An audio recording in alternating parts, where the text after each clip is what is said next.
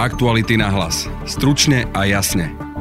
Poslanci by mali zajtra v parlamente pravdepodobne rozhodnúť o tom, či sa predlží núdzový stav.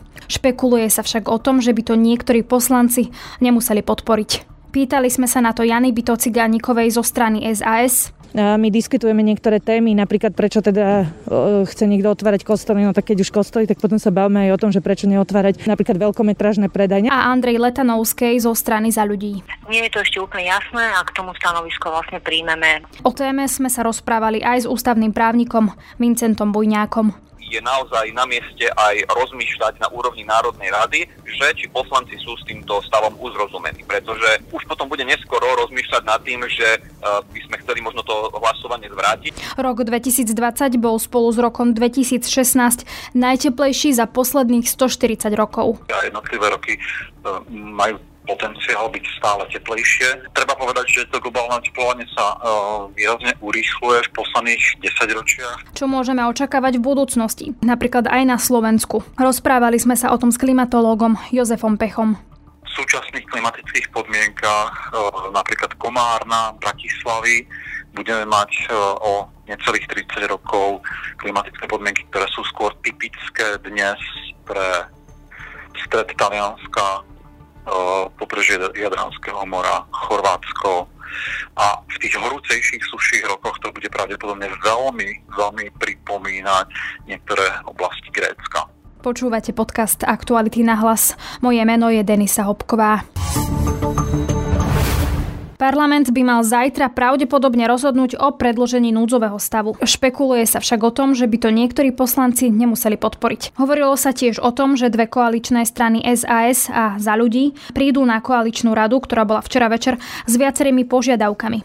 Ako teda môžu poslanci SAS či strany za ľudí zajtra hlasovať pri predložení núdzového stavu? Pýtala som sa na to Andrej Letanovskej zo strany za ľudí.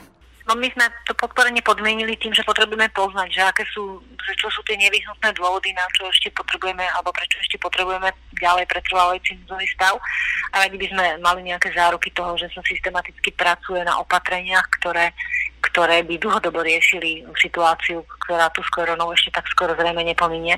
Takže chceli sme mať nejaké istoty, že to nebude riešené len núdzovým stavom, ale urobí sa maximum preto, aby to bolo systematicky vyriešené. Včera nám bol vlastne pán e, minister zdravotníctva so štátnym tajomníkom odprezentovať e, vlastne tieto svoje myšlienky na na klube, bola k tomu koaličná rada včera a dnes máme k tomu ďalší klub, takže definitívne stanovisko vám povedať ešte nemôžem, lebo ho nemáme ešte. Vy ste teda spomínali, že ste tam mali také tie výhrady, viete ich trošku ešte bližšie konkretizovať, lebo zneli tak všeobecne, že čo presne napríklad uh, ste chceli vedieť, že, že aké opatrenia by sa teda mali prijať, alebo keby ste to vedeli teda aj vysvetliť ľuďom, že čo presne vám na tom núdzovom stave nesedí a čo ste chceli poznať za odpovede. Budem hovoriť hlavne za seba.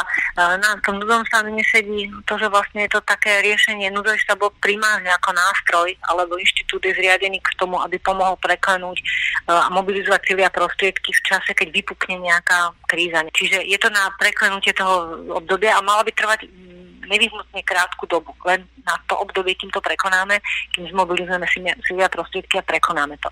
Uh, isté, že pandémia koronakrízy nie, nebola jednorázová záležitosť, trvá už dlho a stále nepovoluje, stále sme vo veľmi zlej situácii. Napriek tomu si myslím, že by sme mali hľadať eh, dlhodobé riešenia, lebo pandémia môže trvať ešte rok, môže to môže poľaviť a môže sa znova o rok vrátiť. A nemyslím si, že riešením je opakované vyhlasovanie núdzového stavu s, takou dosť, s takým významným dopadom na celú spoločnosť. Niektoré oblasti sú vyslovene paralizované. Asi viete najlepšie, ako to vyzerá v tom prostredí nemocnice.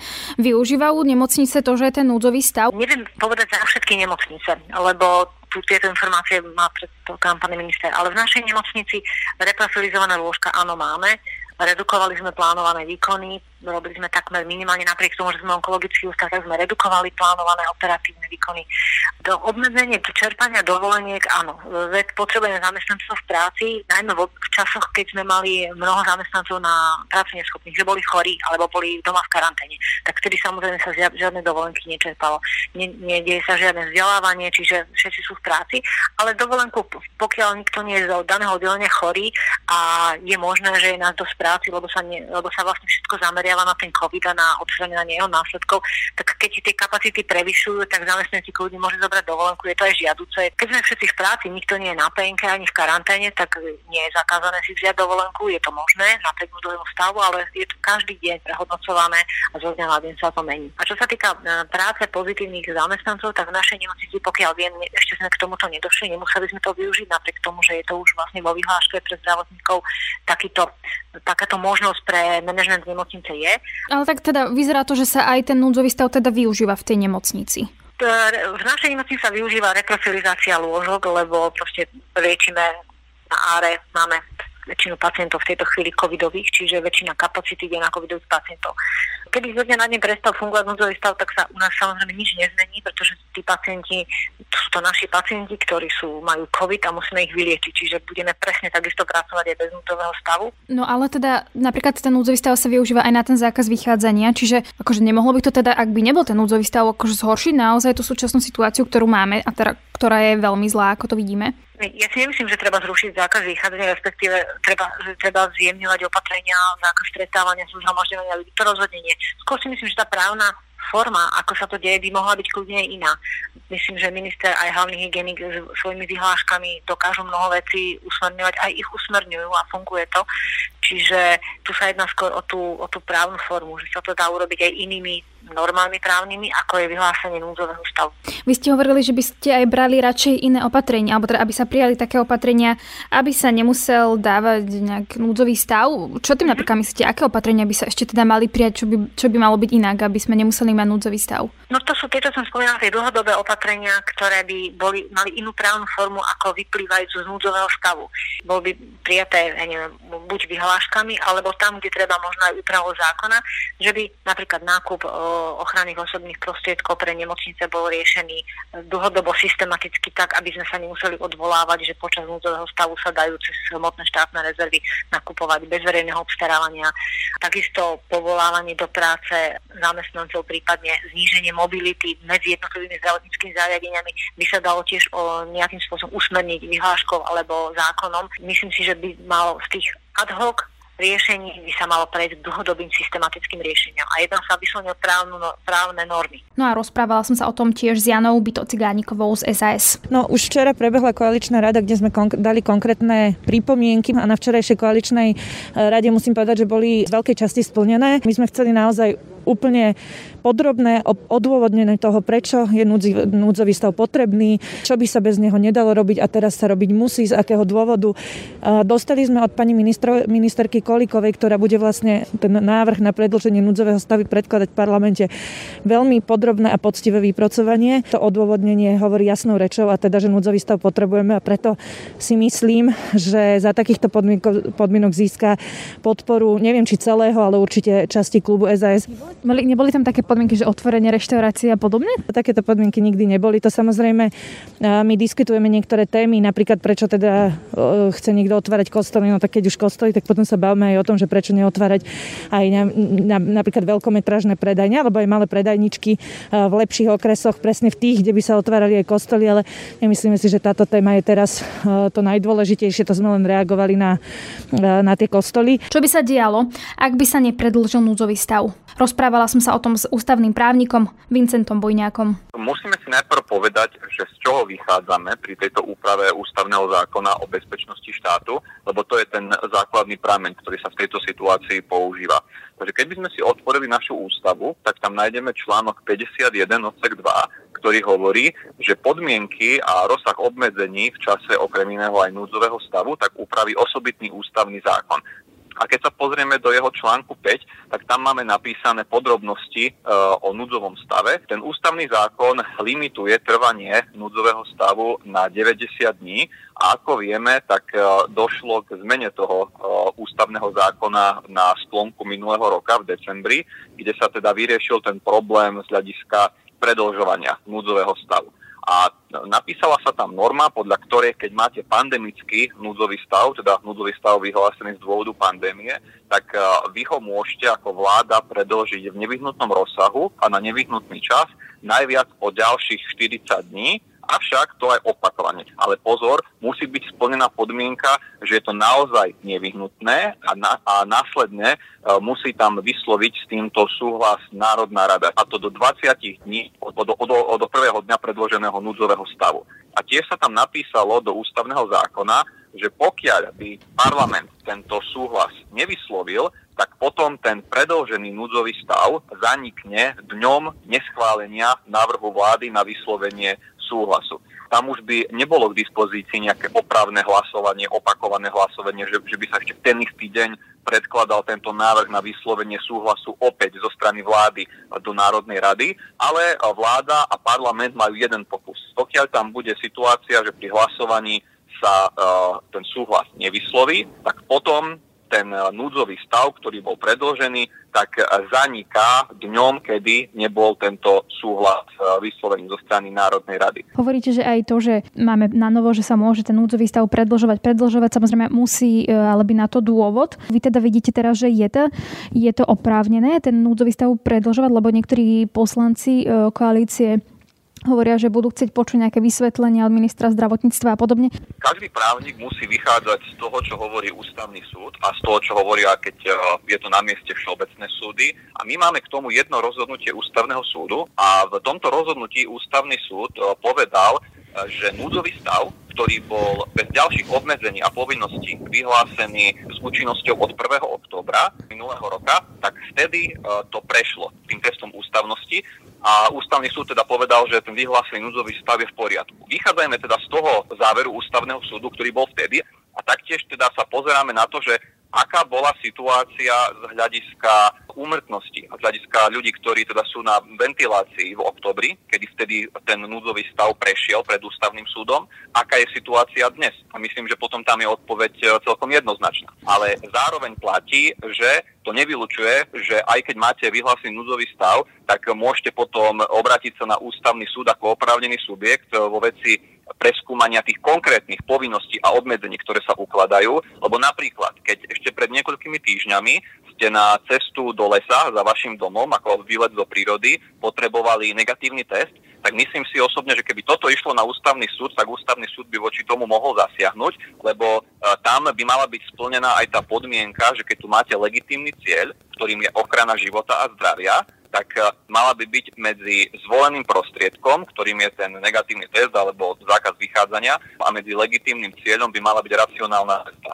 A teda tu, tu je podľa mňa na, na mieste sa pýtať, že aká je racionálna väzba medzi tým, keď človek ide e, za e, svojim domom do, do lesa a musí tam mať test, inak poruší vlastne uh, tú uloženú povinnosť. Čo by znamenalo zrušenie núdzového stavu v praxi? Vy hovoríte, že by to bolo v ten deň, dajme tomu, že zajtra by e, sa parlament rozhodol, že núdzový stav nepredlží. Čo by to znamenalo v praxi pre ľudí teda? Musíme vychádzať uh, teda opäť z ústavného zákona o bezpečnosti štátu, ktorý vymedzuje tie okruhy uh, povinností a obmedzení, ktoré môže vláda uložiť v nevyhnutnom rozsahu a na nevyhnutný čas v núdzovom stave.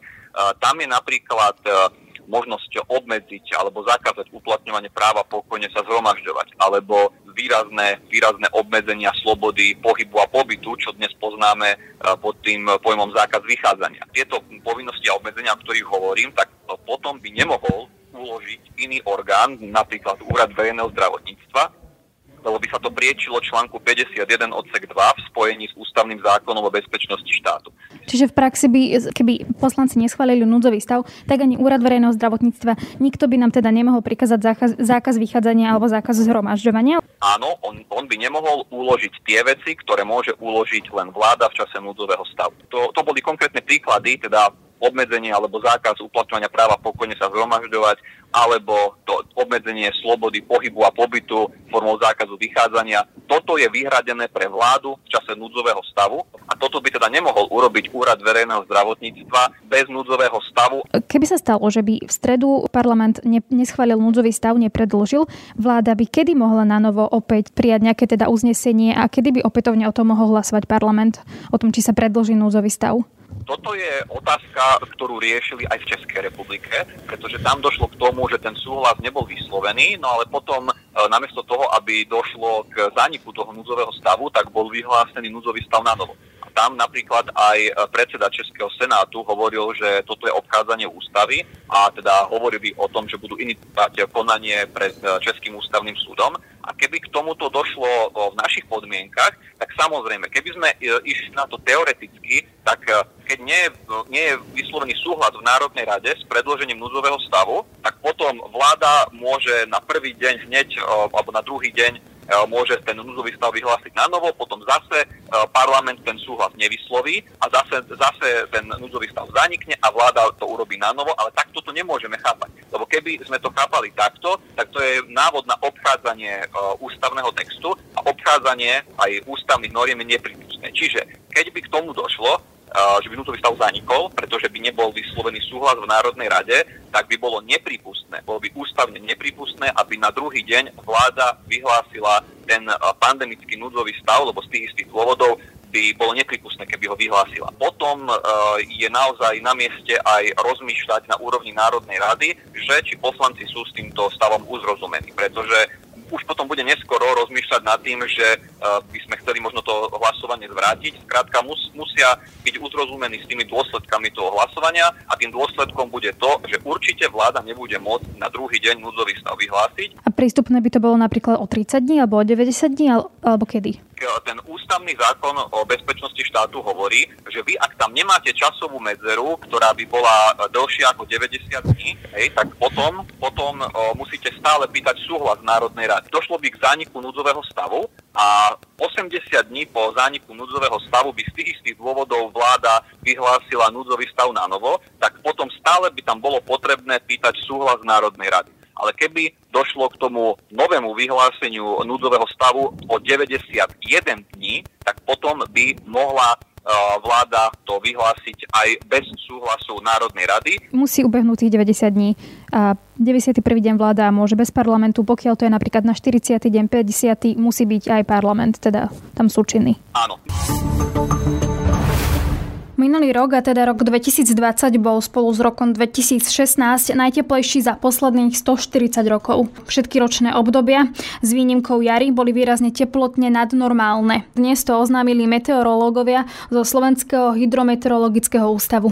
Viac sa o tom budem rozprávať s klimatologom Jozefom Pechom, ktorého mám teraz na linke. Dobrý deň, vitajte. Dobrý deň. Hovoríme, že ten rok 2020 aj s rokom 2016 boli rekordne horúce. Čo teda všetko ste vy zistili, keď ste to teda porovnávali? Rok 2020 bol z hľadiska ročnej priemernej teploty v podstate na úrovni práve toho roku 2016. Bolo to veľmi prekvapivé zistenie, hlavne z toho dôvodu, že v roku 2016 okrem teda toho pozadiového efektu klimatickej zmeny pôsobil ešte ten zasilujúci vplyv El Niña, ktorý navyšuje globálnu teplotu zhruba asi o 30 stupňa Celzia, tak v tomto roku tento fenomén nefungoval, respektíve fungovala alebo pôsobila jeho záporná, respektíve chladná fáza, tzv. laniňa a tá má tendenciu teda tú globálnu teplotu trošku zrážať nižšie, takže bolo trošku zaražajúce, respektíve prekvapujúce, že e, klimatická zmena už v súčasnosti pôsobí natoľko výrazne a silne, že dokáže e, tieto dva fenomény, respektíve v tomto zmysle laňoniu, dosť, e, by som plne vybalancovať a rušiť jej vplyv. Takže ten klimatický vplyv zmeny klímy je už dnes naozaj porovnateľne silný ako vplyv tej vnútornej klimatickej premenlivosti planéty. Čo sme ďalej zistili? No tak samotný rok bol, by som povedal, z hľadiska výskytu extrémnych klimatických eh, povedomostných fenoménov a javov naozaj veľmi bohatý. Hneď na úvod roka 2020 eh, boli veľmi výrazne teda medializované udalosti, ktoré sa odohrávali v Austrálii, ktoré spôsobilo dlhotrvajúce sucho, napríklad potom následné rozsiahle požiary v oblasti juho, celej juho-východnej Austrálie. Ďalším veľkým fenoménom bolo aj sucho v západnej a strednej Európe v priebehu jary 2020. Pokiaľ ide teda o globálnu ešte vec, tak sa vrátim ešte napríklad do Číny. Tam sme v priebehu letného obdobia, hlavne v prvej časti leta, pozorovali veľmi rozsiahle historické povodne, ktoré hlavne v povodí Yangtze Tiang spôsobili dosť, eh, by som povedal, katastrofálne škody. My sme si povedali teda, že ako to bolo vo svete. Čo sme teda vypozorovali na tom Slovensku? No, tak ja by som to, ja by som to nejak zhrnul do, takej, do takých pár vied. Rok 2020 eh, globálne najteplejší, v európskom kontexte najteplejší, eh, na území Slovenska väčšinou tretí až šiestý, vo vysokých horských polohách eh, väčšinou prvý najteplejší alebo vôbec najteplejší za dobu historických meraní na území Slovenska. Výrazne tento rok závisel od toho, alebo bol podmienený predovšetkými, teraz hovorím Slovensku dvoma takými vyslovene krajnými situáciami alebo krajnými, by som povedal, obdobiami. Prvá časť roka bola výrazne suchšia a v niektorých mesiacoch aj výrazne teplejšia. Zvlášť teda v priebehu zimy, kedy sme mali veľký deficit zrážok a predovšetkým bolo suchšie. No a potom samozrejme následné jarné sucho. No a potom tá druhá polovica e, roka, alebo prevažná časť druhej polovici roka, ktorá sa už vyznačovala väčšou premenlivosťou počasia, častejšími a pravidelnejšími zrážkami. Sice relatívne teplejším počasím, to je pravda, ale tých zrážok bolo v porovnaní teda s tou prvou polovicou roka výrazne viac. No a všetky tieto podmienky a kombinácie uh, viedli k tomu, že tak na slovenskej, ako aj na globálnej úrovni ten rok skončil z pohľadu uh, poradia ročnej priemernej teploty naozaj veľmi vysoko. Čím si to vysvetľujete, že, že rok 2020 teda dopadol tak, ako dopadol? Že je to, že klimatická kríza a už sú to teda dôsledky, alebo ako by ste to teda niekomu vysvetlili, že prečo sa toto deje? Tam pôsobí ten taký pozadiový efekt globálneho oteplovania. Ten spôsobuje, že ďalšie a ďalšie dekády a jednotlivé roky e, majú potenciál byť stále teplejšie. Treba povedať, že to globálne oteplovanie sa výrazne urýchluje v posledných desaťročiach, takže niektoré roky majú potenciál byť naozaj veľmi, veľmi teplé už len z toho dôvodu, že ten ohrievací efekt alebo potenciál zvyšujúcej sa koncentrácie oxidu uhličitého jednoducho vedie k stále teplejším podmienkám v jednotlivých regiónoch e, sveta. No a čím ste samozrejme ďalej od oceánu, v podstate v kontinentálnych podmienkach, tak tým sa to globálne oteplovanie, respektíve ten regionálny nárast teploty výraznejšie prejavuje a výraznejšie sa prejavuje potom hlavne v tých suchších, teplejších obdobiach roka, predovšetkým na jar a predovšetkým v lete. Takže toto je, toto je jednoznačná, by som povedal, a ľahko interpretovateľná príčina, prečo máme stále teplejšie roky. Môžeme povedať, že rok 2021 má nábeh na to, akože viem, že je, február, ale videli sme aj tú zimu, že má nábeh na to byť tiež tak možno, že rovnako teplým alebo možno ešte teplejším rokom? Áno, máte pravdu, že zatiaľ máme za sebou ešte necelý druhý mesiac tohto roka. Niektoré globálne klimatické centrá už vydali predbežnú, som teda dlhodobú predpoveď alebo prognózu toho, ako by sa to mohlo v roku 2021 vyvíjať. Zatiaľ to nevyzerá podľa toho, čo dnes vieme na to, že tento rok bude nejak zásadne konkurovať roku minulému alebo roku 2016. Zatiaľ by som bol v tejto interpretácii veľmi opatrný. Pravdepodobne ten termálny efekt lanine bude pretrvávať predovšetkým prvej polovici tohto roka, takže sa neočakáva, že by boli dosahované nejaké nové teplotné rekordy. Vy ste sám spomenuli, že to globálne oteplovanie proste, že sa to deje, vidíme to aj teraz na tých nových informáciách. Čo teda môžeme čakať čo mám možno, že opäť 10 rokov, ak ste hovorili, že aj čím ďalej od oceánu, že tým viac sa to prejavuje, čo môžeme napríklad čakať na Slovensku opäť 10 rokov, 15, keď to takýmto tempom bude teda pokračovať? Vidíme to surových dátach, to globálne oteplovanie postupuje veľmi rýchlo v našich zemepisných šírkach čím ďalej postupujú jednotlivé dekády, tak ten odskok od nejakých dlhodobých priemerov, ktoré boli typické pre 20. storočie, je čím ďalej tým výraznejší. Aby som to demonstroval na konkrétnych číslach, dlhodobý nárast teploty napríklad na jednej z našich najlepších staníc Urbanové je za obdobie od roku 1951 sa otepluje zhruba tempom asi o 3 desatiny stupňa Celzia za 10 ročie. To znamená, že keď si to prenásobíte na storočie, tak máte 3 stupne. 3 stupne Celzia, to je klimatický rozdiel medzi Komárnom a Ružomberkom. Ano? To znamená, ako keby sa vám klimatické podmienky našich najteplejších oblastí v priebehu 100 rokov presunuli v podstate až pod choč, áno, do Ružomberka. Tie isté analýzy, respektíve tie isté dáta od roku 1991 ponúkajú ale iný obraz, a to taký, že globálne oteplovanie, respektíve oteplovanie v našich e, končinách sa zrychlilo. To znamená, na z tých troch desatín sme skočili skoro na dvojnásobok, to znamená na 6 desatín. No a keby sme tento trend trátali o, za posledných 10 rokov, tak tam máme rovný stupeň Celzia. Znamená 1 stupeň Celzia za 10 ročie.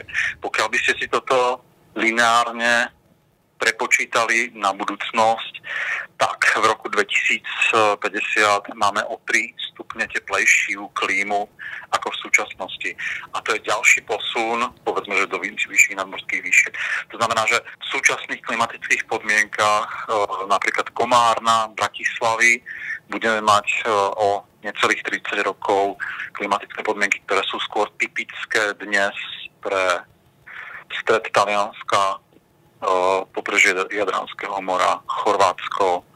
A v tých horúcejších, suších rokoch to bude pravdepodobne veľmi, veľmi pripomínať niektoré oblasti Grécka. Tá druhá polovica tohto storočia tam sa to globálne oteplovanie ešte viac pravdepodobne urýchli, takže je celkom možné, že sa klimaticky dostaneme až kde si na úroveň Turecka.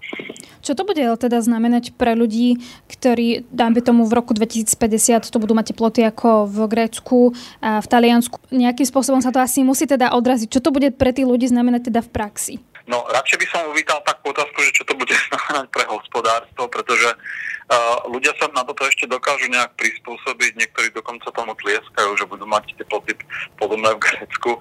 Je pravda, že more samozrejme stále nebudeme mať, ale eh, toto je veľký problém, pretože uh, ten nárast teploty je príliš rýchly a ostatné meteorologické uh, prvky, predovšetkým zrážky na takto rýchly nárast, nedokážu adekvátne rýchlo reagovať. My by sme totiž to očakávali, že s tým nárastom teploty príde aj pribudanie zrážok, takéto celoplošné v rámci ročnej bilancie, ale to sa deje len veľmi pomaly. A z tohto dôvodu vyplýva jeden dosť zásadný problém pre územie Slovenska a to je, že s tým rýchlým nárastom teploty prichádza nedostatok vody, pretože tým, že sa zrážky príliš zač- zatiaľ nemenia. A skôr teda vypadávajú v takej tej prúčej podobe vo forme lejakových prívalov, lejakových zrážok, tak zrastá na Slovensku problém so suchom Ano? A toto bude problém aj v prevažnej časti uh, eh, 10 ročí, ktoré nás čakajú a predovšetkým v tom období po roku 2050.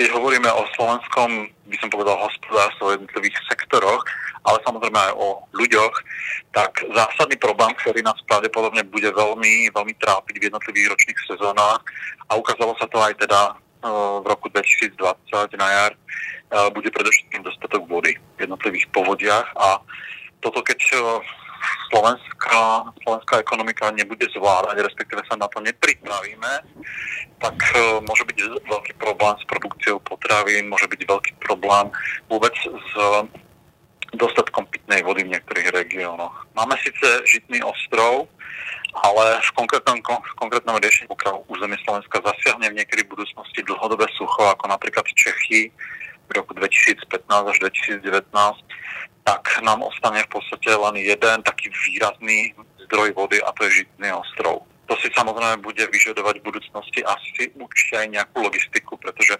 dopraviť pitnú vodu niekde až za sninu, tak to, to bude vyslovene taká, by som povedal, technologická výzva. Je rok 2021, máme, vyšla nám správa, že rok 2020 bol jeden teda za posledných 140 rokov v globále teda najteplejší aj z rokom 2016. A teda máme túto správu, vy, uh, vedci, klimatológovia, proste hovoríte, že v roku 2050 napríklad tu môžeme mať extrémny problém s nedostatkom potravín a vody. To znamená v praxi, že vládne špičky by si mali túto správu veľmi dobre všímať a začať s tým teda niečo robiť. My na tento problém upozorňujeme už v podstate 30 rokov a mám taký pocit, že aj napriek e, týmto extrémom, ktoré sa v súčasnosti dejú, tak vládne špičky, či už vo svete alebo na Slovensku, k tomu až takú veľkú prioritu nedávajú. Zatiaľ nie, pretože viete, no teraz máme COVID, všetci riešia epidemiologickú situáciu, klimatická zmena sa opäť dostala tak trošku do pozadia,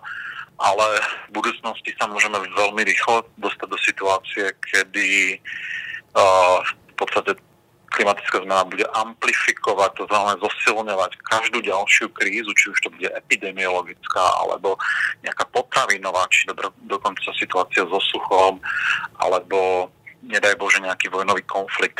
Klimatická zmena je síce trend, ktorý sa vyvíja relatívne pomaly zatiaľ, ano, ale v budúcnosti to tak nemusí byť. A zase na druhej strane ale treba povedať, že mnohé samozprávy, či už na Slovensku alebo vo svete, mesta sa už na dopady klimatickej zmeny začínajú pripravovať pomocne, to znamená bez nejakej výraznejšej pomoci štátu, čo je dobrá správa, pretože e, samozprávy sú orgány, ktoré sú najbližšie k ľuďom a ktoré najvyš, najbližšie, alebo respektíve najcitlivejšie vnímajú potreby svojho obyvateľstva a majú dennodenne na stole v podstate problémy, ktoré môžu súvisieť aj s klimatickou zmenou. Takže uh, samozprávy sú v tomto momentálne, by som povedal, hýbateľom. No, takže na, na tejto úrovni sa začínajú diať aj na Slovensku dosť podstatné a zásadné veci. A hovorím, to je celkom dobrá správa. Čo môžeme vidieť v tých samozprávach, že sa tam deje? Keď hovoríte, čo tam vidíme, čo také napríklad? Tak jednoducho si analýzujú hlavne situáciu, aká ich, v akej sú v súčasnosti, aká ich potenciálne čaká v priebehu tohto storočia. To znamená, že analýzujú si v podstate také tie citlivostné, by som povedal, dopadové štúdie, dávajú si vypracovať jednoduchú adaptačnú stratégiu, ktorá je nevyhnutná preto, aby ste uh, jednak uh, mali o tom území čo možno najviac informácií a aby ste konkrétne sektory v rámci toho mesta alebo samozprávy jednoducho pripravili na to, že napríklad v budúcnosti môže povedzme byť región vystavený povedzme nedostatku vody. Alebo mohol by byť zasiahnutý veľmi dlhou vlnou horúčav.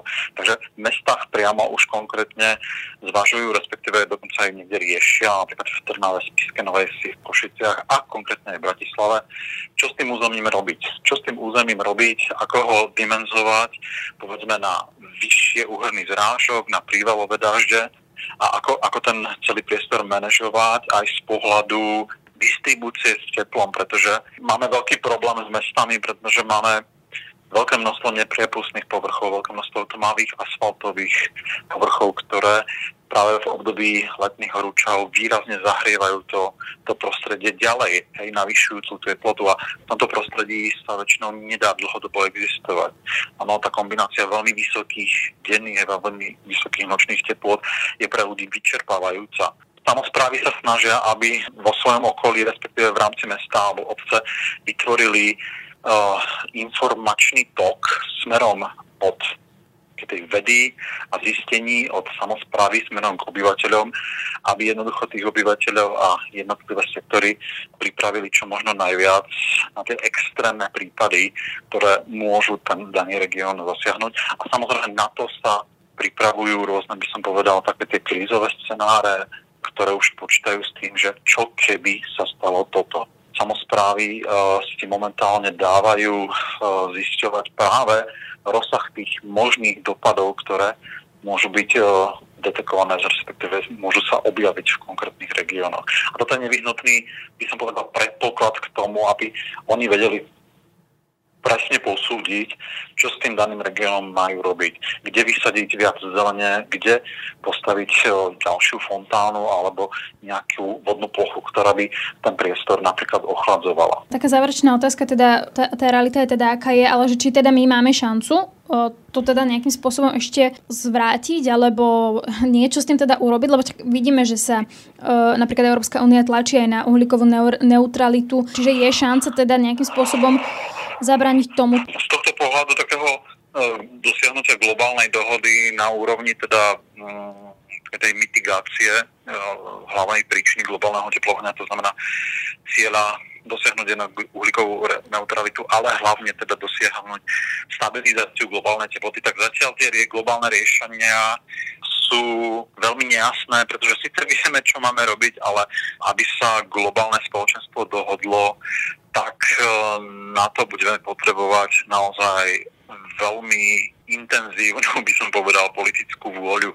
Tie rokovania trvajú už 30 rokov, zatiaľ sa veľký progres v nich ne, nedosiahol, čo je veľmi, by som povedal, skľúčujúca informácia. Ja pevne verím, že šanca, šanca tu určite je, tak ja verím, že globálne spoločenstvo v najbližších desiatich rokoch, keďže aj Európska únia si dala ten cieľ do roku 2030 poklesnúť o minimálne 55% a v roku 2050 dosiahnuť uhlíkovú neutralitu, tak pevne verím, že sa nám to nakoniec podarí a predovšetkým hlavne dáme šancu tým nasledujúcim generáciám v tej druhej polovici storočia, aby mala klimatické podmienky, ktoré jednoducho budú zlučiteľné s reálnym fungovaním tejto spoločnosti, lebo to, čo vidíme zo scenárov klimatickej zmeny, a ako, ako sa pravdepodobne budú vyvíjať tie globálne teploty v druhej polovici uh, tohto storočia, tak to naozaj neveští nič dobré.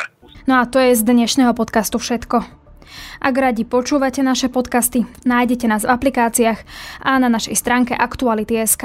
Na dnešnom podcaste spolupracoval Adam Oleš. Pekný zvyšok dňa želá Denisa Hopková. Aktuality na hlas. Stručne a jasne.